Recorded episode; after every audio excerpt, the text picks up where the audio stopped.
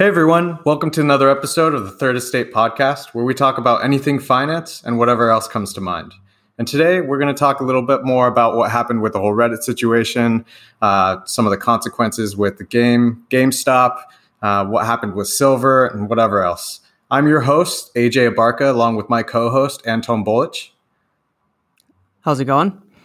And today we have, unfortunately, Josh couldn't make it. So we have a last minute guest though a very close friend of mine, Tyler, was was kind enough to to join the podcast. Tyler, why don't you tell the folks a little bit about yourself? Hello, everyone. Long time listener, first time caller. A uh, little bit about myself. Uh, out of college, I worked at Verizon in a customer service leadership development program. Did that for about three years. Ended up with a 28 person team.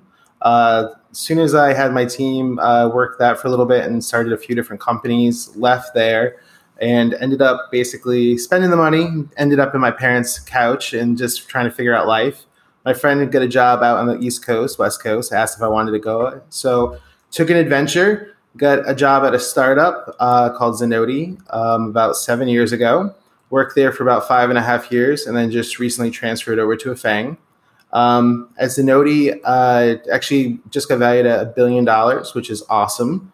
So I was the sixth employee, so I saw that grow and kind of watching that growth i did uh, you know just customer service interaction for about two years and then took over their payments and helped grow like their transactions from about 100000 to over 300 million. So that's all my my vision is into finance is kind of the payment side of the house.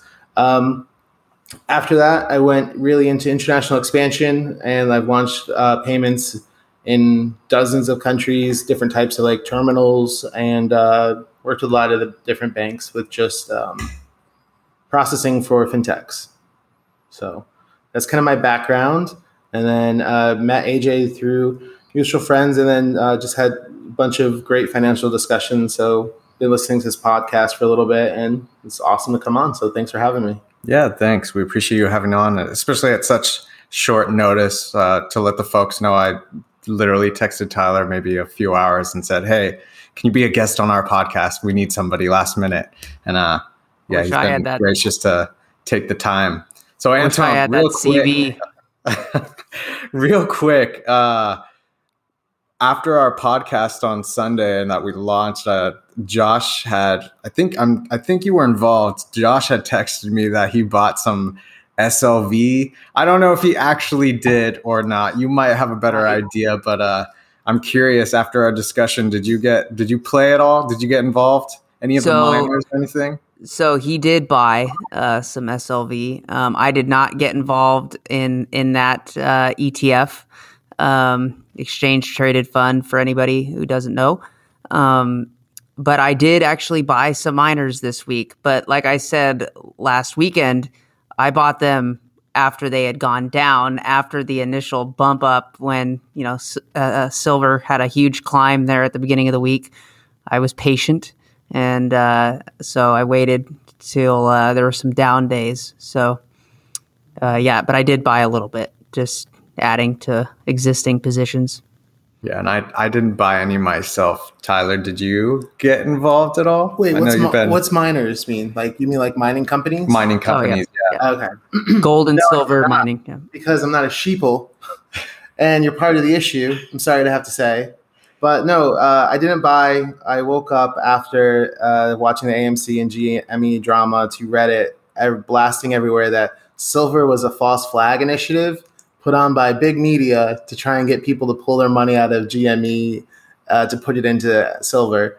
So there was a huge campaign across Reddit um, attacking all of these like big media groups and stuff that put out like silver was the next short squeeze or whatever. I don't know if you can short squeeze silver honestly, but like all that stuff.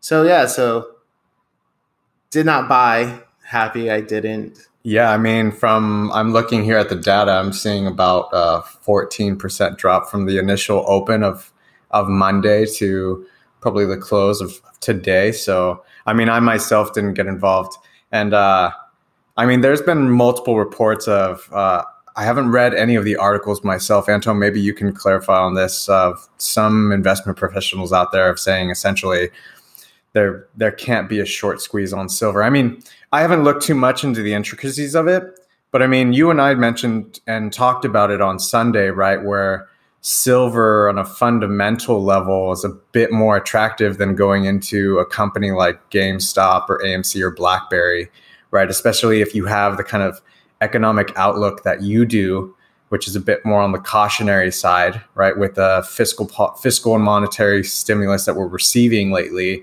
um, that would be a a better trade to go. I know a couple people personally who went into did a route like you. They didn't go directly into the SLV or you know trying to get into futures or anything like that. Participating a little bit in the miners. Um, but what are your thoughts on on the fallout essentially? Because I don't know, Tyler. You you probably know also a bit more with the whole Reddit situation. I I try to keep up, but I'm still learning the space, right? The forums, and uh, I don't know if it's if it's just the media is no longer covering it anymore, or the it's kind of the it's kind of faded. What's your opinion on that? The silver craze, the the silver, the the whole Reddit, no, like, the you know Wall Street bets. Everyone is so disillusioned right now with the markets in general.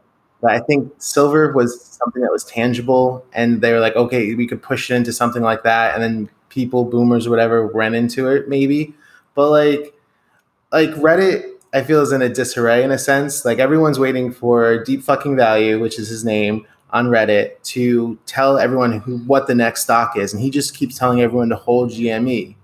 So everyone is like slowly bleeding off of this stock. They have no idea where to go. Congress is now bringing him in for questioning now, and it's like he had a movement in a sense where he could have said any stock that he wanted to and had what is it now 8.5 million people on reddit go and buy that share immediately? Mm-hmm. i mean that's some serious power and all he had to do was say i like that stock and then he would be rich. He had 47 million dollars and he'll end up with i know it's sad to say just a few million but like you get what i'm saying? Like to have like just a few million. I, you hear that? It's just a few million. I mean you had $47 million and you were like, I like the stock. It's like, come on, bro. Yeah, I like the stock too, but pull your funds. Yeah, like, but you have to be cautious with doing a, basically a pump and dump, right? Like if you're if you're the catalyst of telling all these people, hey, buy and buy in, right? And then at the very tip, you're like, okay, I'm gonna sell out and front run, sell my positions, and then tell the public, okay, I made my multi millions or whatever you said, right? Like that's that's basically pump and dump right there. Textbook. How, this is do, a good. Oh, sorry. No, but that's but that's how how do we not know that that's not what's basically happened? Because even though he was the first one, right? There were more than it was a group of people that got in on GME at the very beginning, right? GameStop, and that's why I mentioned to AJ last weekend. I mean, this thing was basically I look at it as a, a more modern tech version of a Ponzi scheme. I mean, because now what you have, what's happened this week is everybody's rushing for the exit.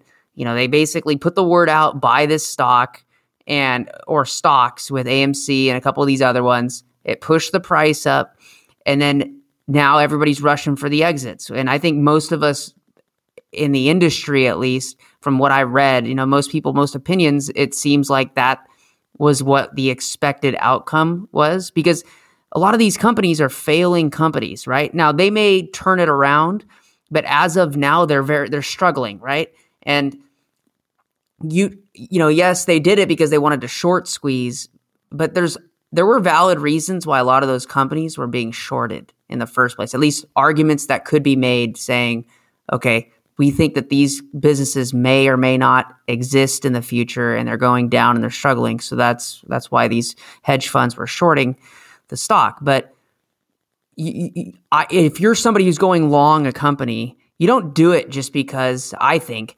because someone just tells you to do it and you're just going to follow a crowd. Now, some people have made some money, but a lot of people probably have lost a lot of money. I I have several friends that have lost money on that trade um, in in GameStop and AMC, and it, was to be expected. So I, I, it doesn't shock me at all. So, but the, so my question then to you guys would be: Would it be considered a pump and dump since he's been saying this for over a year now? For over a year, he's been on the bandwagon. At least this is what I heard, and I, I have to verify. But from at least the postings I've seen, it looks like he's been on this kick for over a year. So if you're on it for a year telling people to buy the stock, buy the stock, and like actually putting up his evidence, trying to explain why in YouTube videos, there are plenty of people out there that do the same thing, but he's just giving his advice away for free. And he gets like a cult following, or it's just like this, like he's just on this drum, and slowly everyone else starts beating to the same beat, and all of a sudden he's got two or three million people are all holding a stock, like sending it through the roof. Like, is it really considered a pump and dump? Like, if everyone just jumps on board after a year and a half or a year? Well, I mean, if if he's really not selling, right? I and so what do you think? I don't I don't believe that would be considered a pump and dump.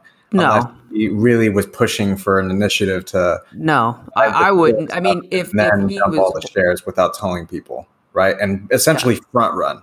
Yeah, if he's if he's uh, holding right, then yeah, I, I probably if if someone asked me my opinion on that, I wouldn't consider that a pump and dump. But you uh, just because you've been pumping up the stock for a year doesn't mean that uh, because your pump was for a year doesn't make it a pump and dump. Because if you pump it up and the purpose was basically to get the stock real high and then to sell off basically while all And these so yeah, all these people are buying in, right? Then to me, especially because again, it's what what is the modus behind um, your reason for get if you know a stock like if you think a stock has has no value and you're just trying to get people to buy it because you can get the shares cheap because it's not really a valuable company anymore and you say okay it's cheap i can get in cheap and then i'm going to start putting out info to get people to you know create that cult following then and then when you sell um, which to be to be fair my opinion was is you know GameStop is not a $325 $400 a share stock. So if i owned shares at that price i would have sold. Um, that's that was what i would have done. Um, but you know it's just i guess it's the modus behind uh, the action and what's what is what's currently going on because we don't know this week who's who are these people that have been selling. I think also at that moment, it was almost like GameStop was looked at almost like Bitcoin. Like having a share of GameStop was like like you know Bitcoin is ethereal. I think GameStop pretty much everyone agrees like there's nothing left of that company, but like owning a share all of a sudden became like a right of pride. And this one guy, I think they said at one time he owned 0.2 percent of the entire company with his full pos- uh, position with the amount of uh, options and everything he had. So, do you think so? If, if he sold it at forty-seven million dollars, let me ask you this: If you think he's so, like, let's say he got to the height, so he pumps GME up for a year, it goes to like 300 400 dollars, and he just sells out. He takes that fifty million dollars, puts it in his bank, and he's like, "Cool, you guys can do what you want."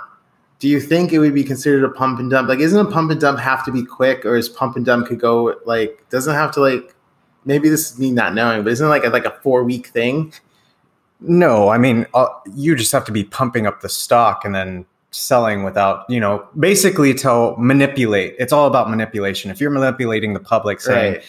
"Oh, the, this is my thesis," whether it it be like truly material and something, and then sell at the peak, Yeah. right? That's that's the pump and dump where it's like, okay, Tyler Anton, buy this stock, buy this stock, buy this stock. Even if I've been telling you for years, and then eventually I get you finally listen to me, and I say, oh, okay, now I have a bigger audience. People are actually listening to me on Reddit.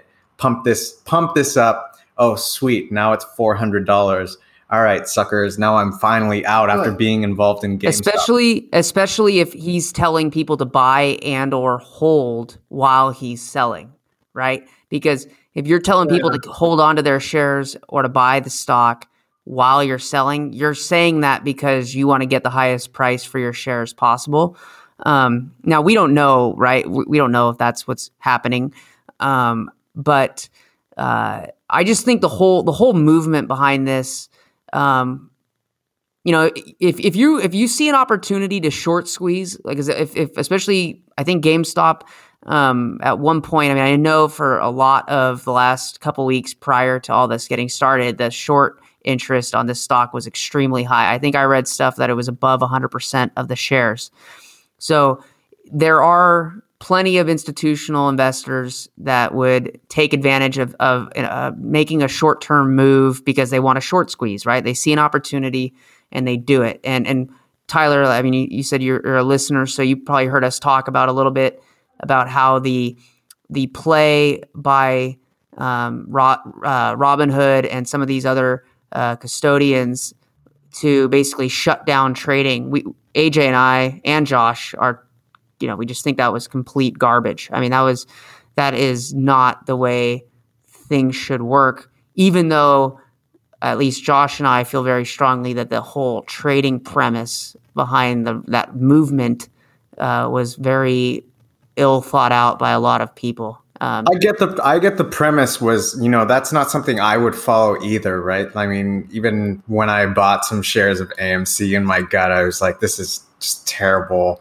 idea. I should not be doing this. But you know, fuck it. It was only five hundred bucks for the movement. If, if the movement was really there, I mean, if he's genuinely holding the shares, and you know, if he wanted to initiate a score, short squeeze, well, you know, objective completed at least, right? whether he's continuing to yeah. hold it just out of principle because he that's what he wanted to do i mean respect if he wasn't really doing it for money i mean i mean who are we to to really judge on that point. And i mean going back to the robinhood thing i mean it wasn't just robinhood that was restricting buying or limitations on trades but i kind of want to touch base a bit on the short squeezing right?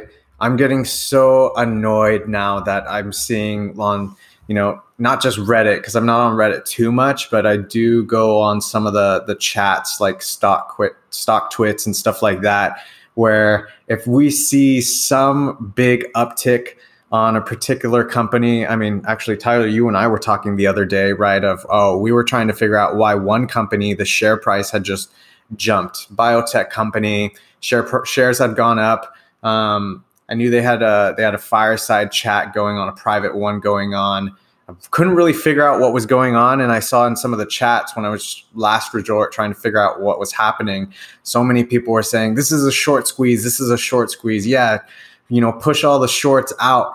And I'm looking at the the interest right on that, and I'm like, it's only about seven percent, if that. That's that's pretty healthy for you know a stock. You know, it's it's not like going to Tesla up in the 20s or 40s. I can't remember way back you know, sometime last year, I think, where it was higher, even GameStop, right? 99% interest.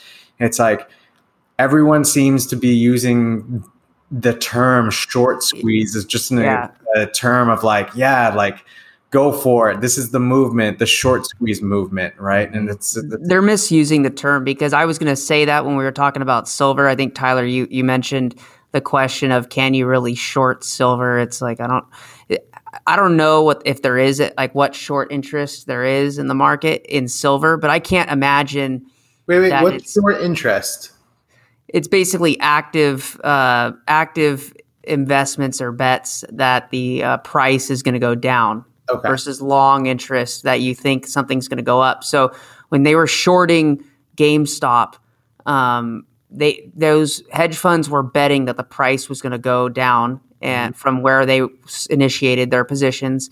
And so um, when we talked about how over 100% of the shares were were being shorted um, at times on that uh, on that stock for GameStop, that's very high short interest. Whereas what AJ just pointed out, you know, seven percent, that's healthy. I mean, we you you de- you never want everybody on one side of the boat um, because that's that's usually not a good sign for whatever that trend of direction things are going.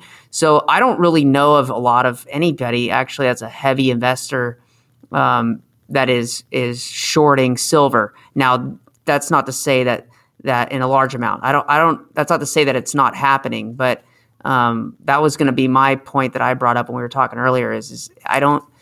That's why I didn't look at the silver as a short squeeze, even though again I think that was what was being brought up on Reddit or on the media.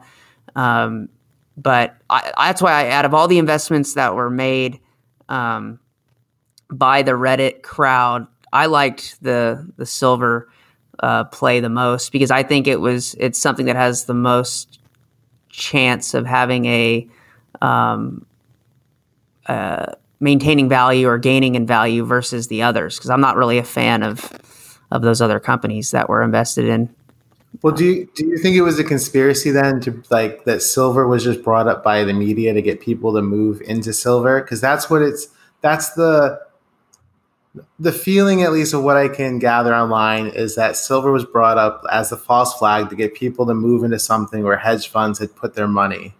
And then they'd also short it on the GME and then they make a swing. And maybe this is just people stringing things together, but like it's like it seems like people wouldn't want to go into silver as the next thing. That wouldn't be the big thing for them to short squeeze. It would be like some random stock that someone's been talking up for a little bit. Like you have what is it the main 12 stocks that they all talk about? Like like i, I don't know. Like you I, I thought like what i thought was going to happen was gme was going to keep shooting up and then they were just going to like basically dump out of there go over to amc bring it up to 300 go over to blackberry bring it up to 300 and just keep jumping from stock to stock to stock. Like that's why i think a lot of people are like this is the french revolution of finance there's no way to stop it.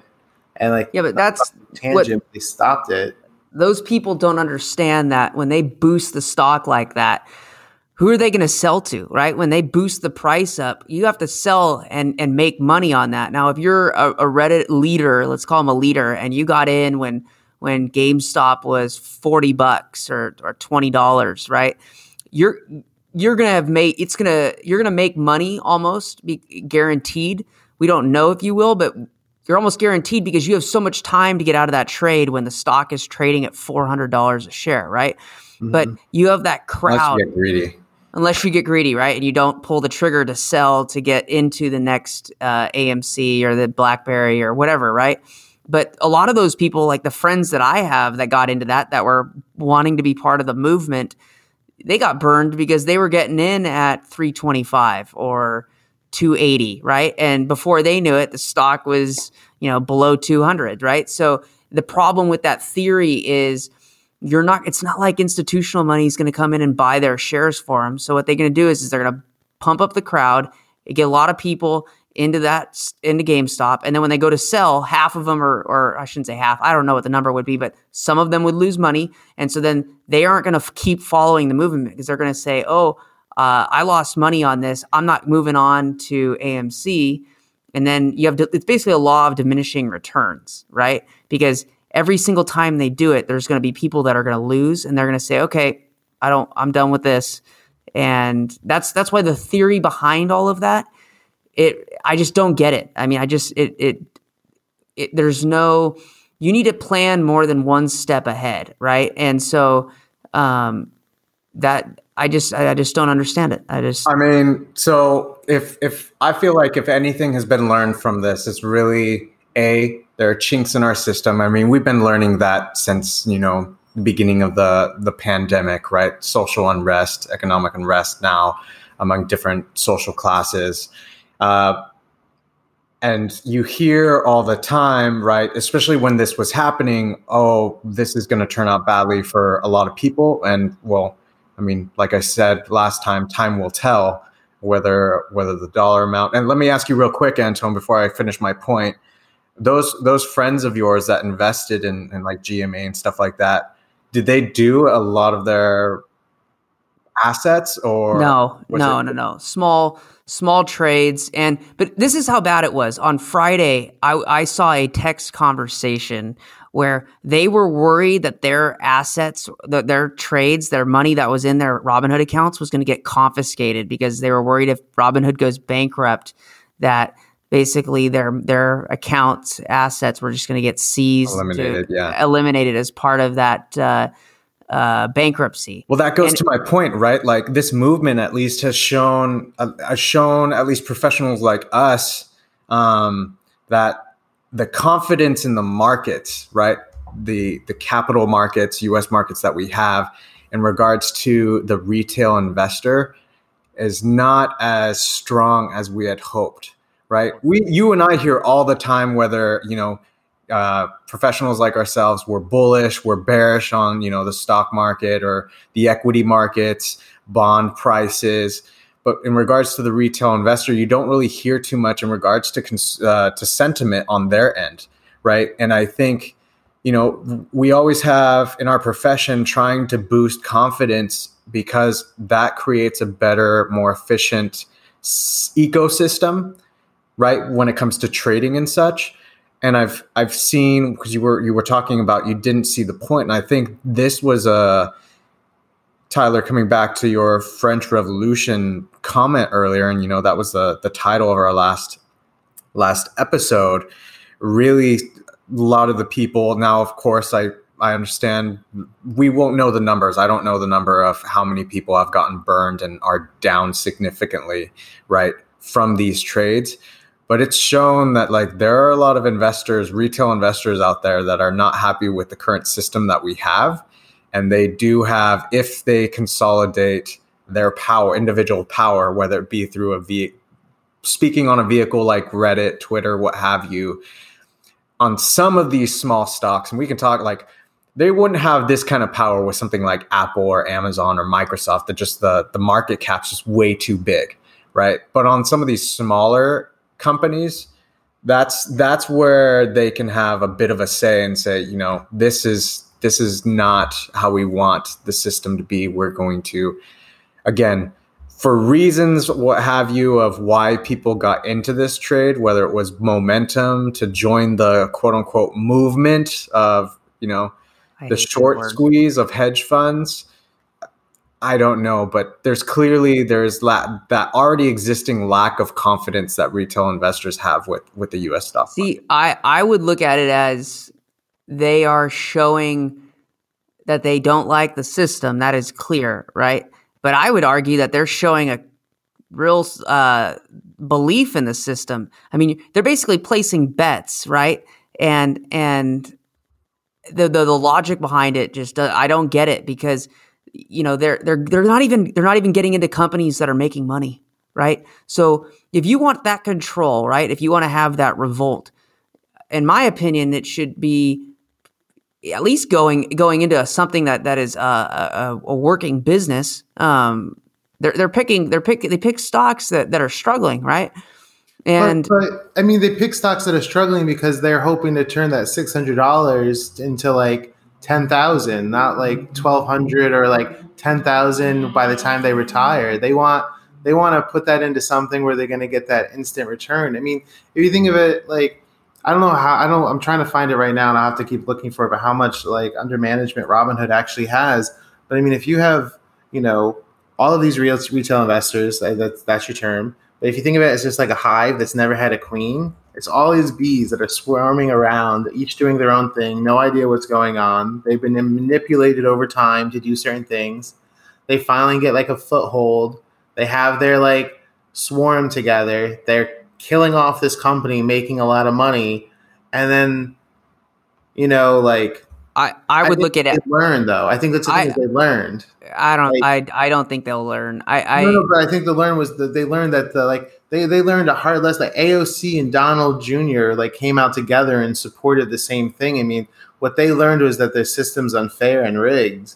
Like you just lost like a whole generation of investors just like lost out on like the 600 bucks they had, the 300 bucks they had, like that small amount or whatever it was. The people that like, I have three stocks of GME. I'm gonna hold them for my grandkids as like a point of honor. Like you have people yeah, now like it's like a belief. I'll I'll I'll compare that. I'll compare this example to it's like it's like a ship in the 1800s, right? A ship of sail that goes out into the Pacific Ocean and shipwrecks itself on purpose onto a tropical island where there's a limited food supply and then they they kill off the food supply and then they realize well wait a minute there's there isn't any food here. We got to actually keep going. But we just wrecked our ship on purpose.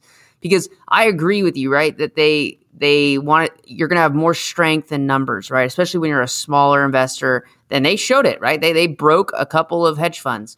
But you don't do it by by um, going into companies that that aren't profitable right? And and again some of them made money, right? But it, they're making money off of each other because they're basically, and some of the hedge funds, I'll, I'll acknowledge that. But but long term, right? That movement. I mean, let's say you said what was it, six, eight million people? How many of those of that number probably lost money on that on the trade? Let's say just no, in GameStop. No, I, I, I, agree, I but know. it's not. I think the thing is, the people that made the money were the people that were on Reddit that got in early, that they were the younger ones. they were the ones that just had the Robinhood accounts. Like one of my friends, he only invested in GME. It's the first stock he ever bought. He's actually a police officer, just became a cop. He bought 25 shares or something like that. He's like, I've made more on this stupid stock than anything else. And like, he made a bunch and sold, and like, good for him. But like, you know, he found out because his friend told him to look in this subreddit group that everyone was talking about it like like a few months ago. Like the the the, the, the profitability for someone that's working at like some fast food restaurant that, you know, can't necessarily save for the 401k, that can't put away like like every month their thing is maybe is this gamble of trying to hit the next thing. So you have like a whole new generation of retail investors that are just gamblers. Like they've sat at home all of quarantine they've gotten used to throwing away money on this, and I don't think it's going to go away. I think it's just going to get more strategic. It, it might, but that scares about the next generation of Oh, investors. Go ahead. yeah, that- um, I know they you're just yeah it, it's this is the problem okay this is the problem with with the mentality out there and and i don't think it's just young people right it just this whole market is is is just feasting on free money you know a lot of these people like you said they're gambling right they're getting they're getting some stimulus checks or or maybe they're not getting stimulus checks and they they basically are at a point where mentally you know they're they're using their hard-earned money but they are uh, just basically saying, you know what, I'm just going to start throwing stuff at the wall and see if it sticks. I mean, that is not a basis for investment decisions, right? Now, like I said at the very beginning of this, I, I bought some mining stocks, right? The the beginning of this uh, um, podcast, and I did it this week, and I've I've owned some, you know, all not all, but a lot of 2020 uh, last year, and but my basis behind those plays is rooted in views on potential inflation, uh, the the financials and the fundamentals, and so that's you know, and I might be wrong, but but that's the basis by which people should be, I think, making investment decisions, especially too because what's going to happen is eh, you know we do have these stories that you just mentioned of people that are going to make a lot of money and some that might make some money, but but what about these people that are just going to basically be just pouring money down the drain and they're going to lose money? And then what's going to happen when they're basically you know getting kicked out of their house or their apartment or, or just really struggling because instead of holding on to that money and maybe saving it or investing it more wisely they now don't have it and if times get tough they, they're going to really wish that they had that Yeah, but I mean, like, there's a, the same generation you're talking about right now. If you ask, like, maybe night, I'm going to generalize here. If you ask them, a large percent of them would want to be a YouTuber for a job. Like, there's only so many successful ones. It's the same thing. It's like you have people now that are like, you have what is it, Ja Rule and all these celebrities now getting on it. Like, it's it's it's not. It's no longer. It's a completely an emotional play right now and like there's no more fundamentals when it comes to stocks like fundamentals in a big way unless you're looking at long term are Right. kind of dead no i agree i agree fundamentals and that's that's another issue that's a separate that's that's the you know the federal But, like, reserve the young generation just killed them in like one step like Mm. think, if you think about it, like if you like it wasn't like what was you what, before it was also you mentioned in a previous podcast i think it was like the hierarchy of needs ones and then you mentioned Right. like hard-earned money right Yeah. so it's like you know these kids it's like hard-earned money but it's like still it's you're sitting there and you're looking at these people and you're seeing like you know you know there's loss porn and gain porn but like at the same point like it's like people want to just be on the board i feel in a way they just want to play the game. Whether they some people don't care whether they lose or win they just want to play the game and everyone's in it to win of course but like if you have $600 if you think about it like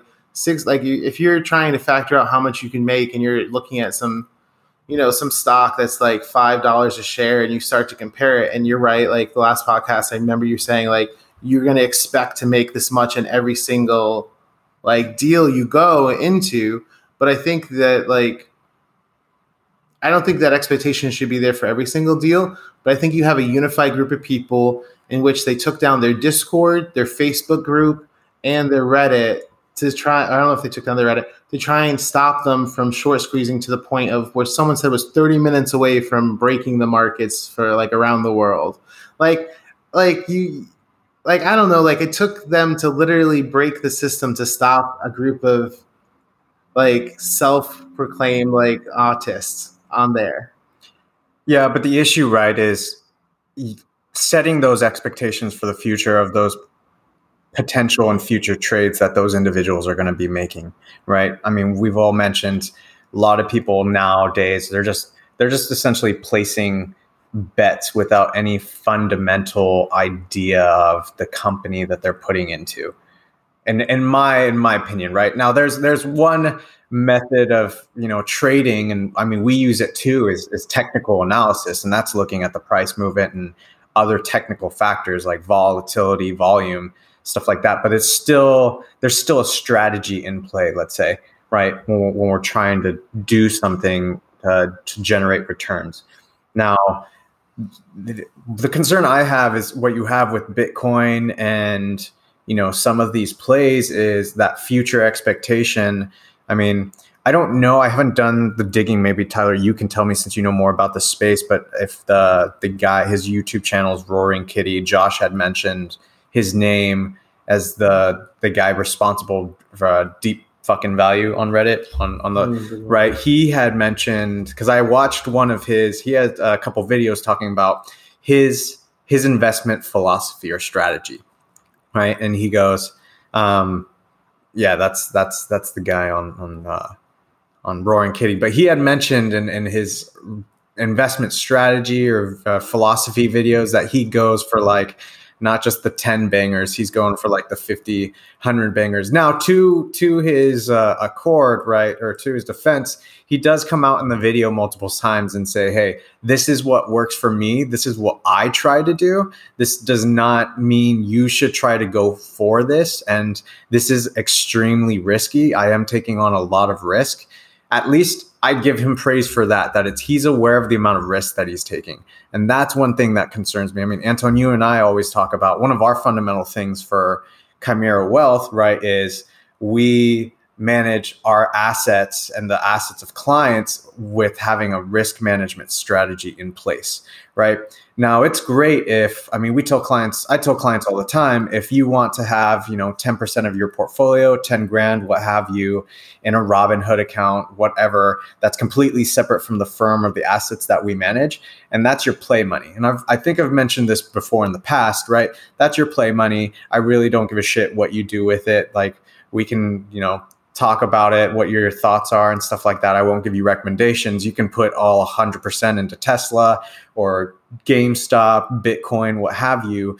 But the, the idea there is it's a small por- portion of your portfolio that you are okay if you lose all of that, then then 90% or the majority of your assets you know are invested in, in something that has an actual philosophy or strategy behind it something that the risk is mitigated and invested in assets that have reasonable expectations, right? To expect that you're going to get a thousand percent return, a hundred percent return every single time, you know, every two weeks or every month, that's just unreasonable. Like, who do we who do we know that can consistently generate those returns day in and day out?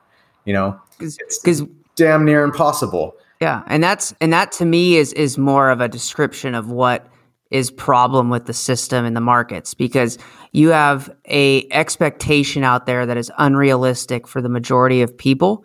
And i have a real problem with the attitude of saying hey i'm just going to basically just start swinging for the fences. And because we know right that a lot of those people they're going to swing for the fence i think i shouldn't say we know but i think that they're going to swing for the fence and then if when they come up short which eventually you you know people will, then what are they going to do? It's like, oh, we need to go go go back to the uh, the federal government for some more stimulus money or some more bailouts because to be honest, a lot of this betting, which is what it is, it's it's because we have gotten so used to not having to face the consequences of decisions that we make that adversely uh, affect us in a negative way. Um, whereas prior. That's what it, that's you used to have to deal with it. So people were a lot more cautious with their decisions. Um, wait, wait, know, every, I, everything you just said, you could just turn around and say right to the hedge funds. Like I agree. I agree. got like I 100 percent agree. I I agree. They we shouldn't be bailing those hedge funds out. We shouldn't be bailing out Now, if a company wants to bail out another company, that's on them, right? I mean, yeah, Capital, But- like, yeah, they, Melvin got bailed out Yeah. by Citadel, right? Mhm. Yeah, that's I agree hundred percent. But um, I mean, I grew up on stories uh, from you know my my father, my my great uncle, um, just people that were around, you know, living most of their lives in the 1900s. And back in the day, people did not take they did they did not want a bailout, a handout. They they would rather just basically uh, become bankrupt without declaring bankruptcy because they wanted to pay their debts. Now it's an attitude of, oh, I'm going to take a ton of risk because I know the government's going to come in and save my behind. Um, if if if things go ass backwards, right? And so then if you don't have uh, the negative consequence of your risk that you're taking, that distorts markets, and that's a Moral problem hazard. Yeah. moral hazard, right? That's what it is. So uh, I just have a real issue with that. I mean, okay, let me, okay, side question. How do you feel about universal basic income? Just, oh, just random side question. I just, yes or no? That's all I need. no, no, Okay. no, Just, no. just, I don't know. I had a feeling. Just wanted to know. Okay, so um, I respect your opinion. No, I mean, I, I, I think I think we're on the same page. I think it's like I think there needs like everyone's saying there needs to be one set of rules for everyone. But the thing is, people that are financially savvy are always going to have an edge over people that are not. I mean, why else would somebody be listening to this podcast unless they want to get you know like like you know what I mean? Like there is something to be said that people that go out and look for the knowledge are the ones that are going to attain it. Like there's a lot of people out there that their only due diligence they do is reading the stock threads. Like I mean, like I have plenty of stocks out there that I've I've invested in and then sold when at a loss. Like one of my worst things is I'm an emotional investor. Like I've gotten advice from AJ about like how to like try and like structure like my like just emotions in a sense, like separating the two because you know when you look at it and you start getting emotional and you start seeing that spike, you're like, oh my god, it's never going to go back down. It's going to keep going up, and then it comes back down. You're like, oh my god, it's never going to come back up. I better get out. So like you get these like emo- I, I get into an emotional tailspin when I invest, It's a roller coaster. Yeah. It is, and it, it's a high, it's a rush, and it's like addicting, and like that's the thing to it is a lot of people are bored. I mean, I already said this. Like it's just think you know what when COVID. Let, let me let me put it this way. Do you think when COVID is completely over, that people are going to continue to do it as much just because they enjoy it? Like they've become addicted to it, and like this is a new lifestyle. Like this is a new bet they're going to take every every month. Like they're they're used to it, or like they'll have like they'll, the expenses like gas and like traveling, commuting will come back, and all of a sudden they won't have that little bit of extra money they've been having. They won't get that little stimmy check, like whatever they want to call it. I think it'll it'll come down to there will be a group of people. We won't have the extent that we have now, but there will be a certain amount of people. And it's as as sad as it, it's going to say for me to say this that meet a certain income and expense balance sheet that they do have that extra income that they can provide to go into gambling essentially right? Um, now that being said, once things pick up and, and vacations are going to come, who who really knows? I think from from my conversations with people who are just getting into the game, they're really into learning. I mean, I'm just I was talking to a friend and he's wanting to learn more about options, like in the actual technicals. At least I hope so, because that's those are the references that I gave him, right? But uh, I think I think there will be people out there who will still participate. Probably not as much, but they'll still participate. Now, hopefully, my hope on that point is that they'll take the time to better educate themselves to make sure that they don't make these emotional decisions, right? Or just niche out more because sometimes hey they work out good for you mm-hmm. pat yourself on the back but you got lucky. Let's be real. You got lucky right? Like if if it doesn't work out well evaluate the situation learn from it. Like you need to learn from it. Otherwise the next stimulus check that you get and it's who knows what people might get. Oh $2000 you know 15 1000 i don't need this money right now. Let me put it into the stock stock lottery casino here. Let's see what i can win with it. And let me see if i can double my return and get 2000 10000 right? Um, The thing is, I think you're absolutely right. But the thing is, the market right now, with how like I mean, like it's doing fairly well. Like even if you go into certain stocks, so like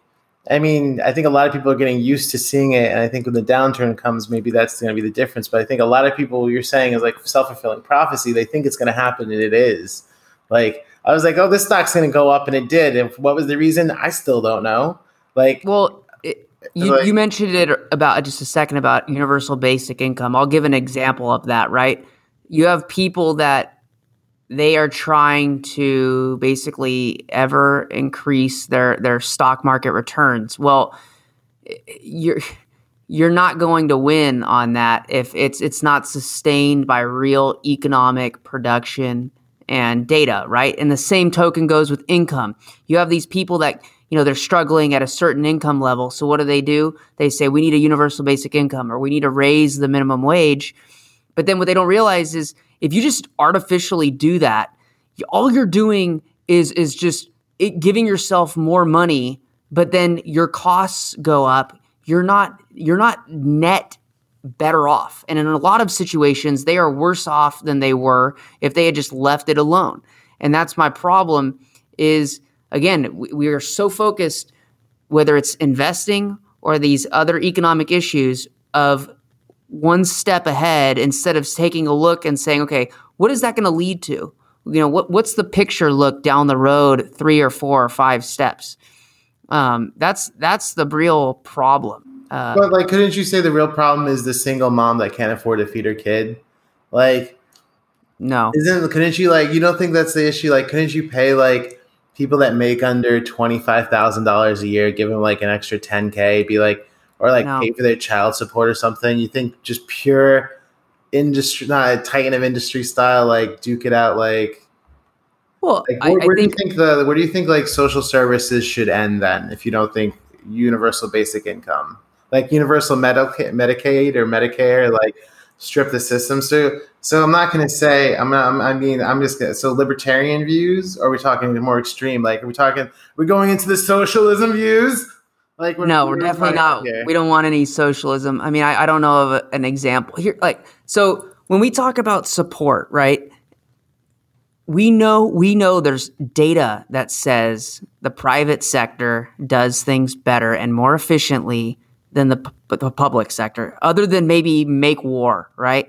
Well, uh, I don't think better. Yeah, of course. Right, but they the costs are lower, right? So when when and we'll just use the U.S. government as an example. Um, when the U.S. government tries to do something, they they typically do not do it as well as the private sector. So I I take that attitude, and I'm thinking to myself, I'll give you I'll give you Social Security as an example.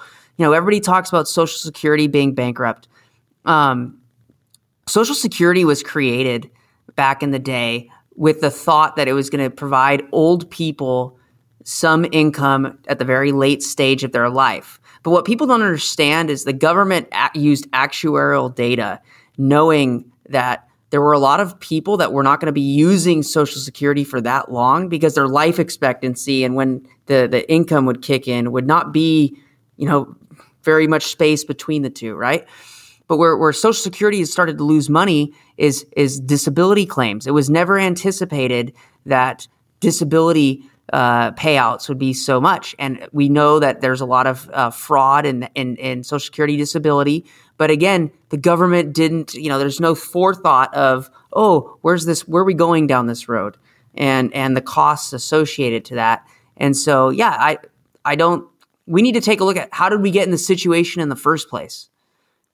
It's kind of like the debt situation. It's not saying, hey, let's fix the debt situation by uh, looking forward um, and trying to patchwork the the debt load or the interest payments. Let's figure out okay, why are we stacking debt to the moon? What what are, what are we doing to add to that? And let's fix that problem. Because I mean, okay, there's a lot of reasons, but one of them is because we don't raise taxes, like for for compared to like no what cost of living and everything increases so everything increases over the years except tax and then the expectation is to everything still continue as is like there's there there's a I mean it's a spending problem. tax, but I'm just saying like if it's you a spending think, problem. You think it's a spending problem, not a taxation problem. No, yeah, we we, we tax more than we did. like, How come we didn't have issues with like, debt? How come we didn't have issues with debt prior? You know, we didn't have income taxes for a lot of the uh, time that the U.S. was a country, and we didn't have debt problems the same way we do now. I mean, Yeah, our, yeah. our debt as a percentage. mean, of you're talking way back in the day, though, man. Times have changed, right? Yeah, Now, I, I mean, I agree with you spend that a lot of money. That's what's programs need to be reassessed, right? But there is a there is a certain level of let's call it humanity that needs to be maintained. You That's know, charitable organizations. And here's the thing too is is you don't incentivize bad behavior, right? Because if you don't incentivize bad behavior, then you're going to have fewer people that are going to be engaging in that behavior and you're probably going to be left with the people who truly are in the situation due to no fault of their own, right? If you don't incentivize it. And those are the people we want to take care of. I don't want to take care of somebody who put themselves in that situation or you know is being rewarded because they're they know oh I got to work the system and I got to do this. They know what they're doing and again it, it, we've incentivized all that. Well, like with Social Security, you would have so much more money if people paid in. And yes, we'll always have disability fraud. But if the taxation was actually going through, I mean, and like wages have kept up over the years with like CEO payments and other things like that. I mean, wouldn't wouldn't like wouldn't everything be fair if if all of those like you know if, if the amount had stayed the same? And like, there's so many things I don't get. Like, like I was just looking this up, and it's kind of not to jump around, but like 732 billion dollars is what the U.S. spent on the military a year, and it's like just Well- take 32 billion and put it towards uh, schools. I, mean, agree. We, like, we no, schools have plenty of five percent here or there. schools I mean, have but- plenty but, of like, money. But like, how could you justify then? Like, so that's the thing that, that bothers me about it is like we justify all this stuff for war, we justify all this stuff for whatever, but in the end, we can't justify the stuff for like social security. And yeah, there's fraud and stuff, but there's also like a bunch of old people that can't afford their medications that are like have to choose between food or meds and stuff like that. And it's like, like we're the only superpower that doesn't have like universal basic health care at least. You, you, you know why all those stop. you know why all those countries can pay all that money Stop uh, in Europe? No, it's it's because Europe Europe doesn't have any military to they don't they don't need to defend themselves because we pay know for it. they- exactly Yeah, because exactly. we pay for it. But that doesn't mean that their I'm not a fan of the entire. Okay, I'm not a fan of. Okay, I'm, I'm not going to say one way or another. Politicals, I know, stay away from it. But over the last few years, by rem- like removing, removing or threatening to remove a lot of support, increased other people like Germany's. Well, Germany was always good. I think it was like Poland who increased a lot their support to the U.S. and like NATO. So we pulled back some, which is nice. But like, I, there's there's too much money and too much to say with taxes and everything to like to say like healthcare, like university, like university basic income would be well, how much would it cost the U.S. No, I get what you're saying, Tyler. Yeah. I mean, but the issue is, and I have no, I do have sympathy for those uh, elected in government in regards to the difficulty of pushing these policies because it really comes down, in my opinion, the line of okay, well, what is what is a reasonable cost, right? It's, I mean, okay, we're talking about military spending here. Does that sound reasonable to, well, probably all three of us are saying no, right? What's a reasonable cost for then the education system, the healthcare system? I mean, we've, It's bloated. All of them are bloated. Okay, isn't it Ah, be simple just to no, make I- it simpler? I mean, I know this is stupid to say that, but like, like not. I know you can go into flat tax and all this other crazy stuff and stuff like that, but like, what? would- Let me ask you this then: What would be if you could do any or change like, or what would be your next step to do something like to make things more equal or better, or is it like things will never be equal? Like the fact is like it's a capitalist society and that's what it is, and like no matter what, you know what, I mean, capitalism is going to win. I don't think that's just a form of capitalism, right? I mean, I, there will unfortunately, it's it's too sad to say this, but there will always be the haves and the have-nots, right? I mean, it's just like going back to our original discussion in regards to stocks. There will always be those who win and those who lose. For every buyer, there's a seller, right? And no matter what system is going to be created or implemented, there will be those individuals who know how to play the game, whatever game that is, whether it's capitalism, socialism, communism, what have you. People will learn right? And it's those individuals who learn and adapt, right? Darwinism. Those who can adapt will thrive. And um, it's it's unfortunate, but you can't play the game though. They ran over and pulled the cord out of the wall, and they were like, but "No more play game." but I that like, is- my stocks are supposed to keep going up. The moon, where's the moon? And no, they crashed. Why? yeah, but that is that is what socialism is. It's it's that control. That, that's what's so funny to me is is when we talk about capitalism, right? People are complaining about capitalism not working, and I would say that the reason it's not working anymore is because we have inserted socialism into capitalism, and it's breaking it. no, I disagree with that. Well, I yeah, well, I agree with it. I mean, we'll, we'll have to have that discussion for another time because we're, we're wrapping up here on uh we're coming up to the top of the hour. But um, Tyler, any final questions or thoughts that you have? You can attack Anton all you want after once we're off air. No, no, no. you- This was good. I had a, I had a great time. I appreciate the invite. This was enjoyable. I learned some stuff, and then uh, had had some good discourse, which I always enjoy. And uh, no, thank you so much for having me on. And you know, everyone have a great day or night or whatever you say at the end of a podcast. Yeah, Anton, you have any final remarks? No, I, I just to iterate that. It, I mean, I really appreciate Tyler joining us. Um, I like, you know, it's good. I think to get different perspectives from people, and um, I know we're trying to make that a theme of our podcast is is to not just have people from the financial investment industry on here because uh, it is very easy to uh, get into a tunnel vision of talking to people who think very similarly to uh, myself or you, and and just getting a feel for what other people are seeing out there. So, uh, just thank you for Tyler for joining us. Yeah, thanks, Tyler. And as always, anyone who's listening, if you have any questions, feedback, want to be a guest of the show, again, email us at uh, third estate pod, P-O-D, at gmail.com. And now for the greatest part of this podcast, the disclosures. You should not treat any opinion expressed on this channel as a specific inducement to make a particular investment or follow a particular strategy, but only as an expression of opinion. Investments or strategies mentioned on this channel may not be suitable for you. This material does not take into account your particular investment objectives, financial situation, or needs and is not intended as recommendations appropriate for you. Before acting on information on this channel, you should consider whether it's suitable for your particular circumstances and strongly consider seeking advice from your own financial or investment advisor.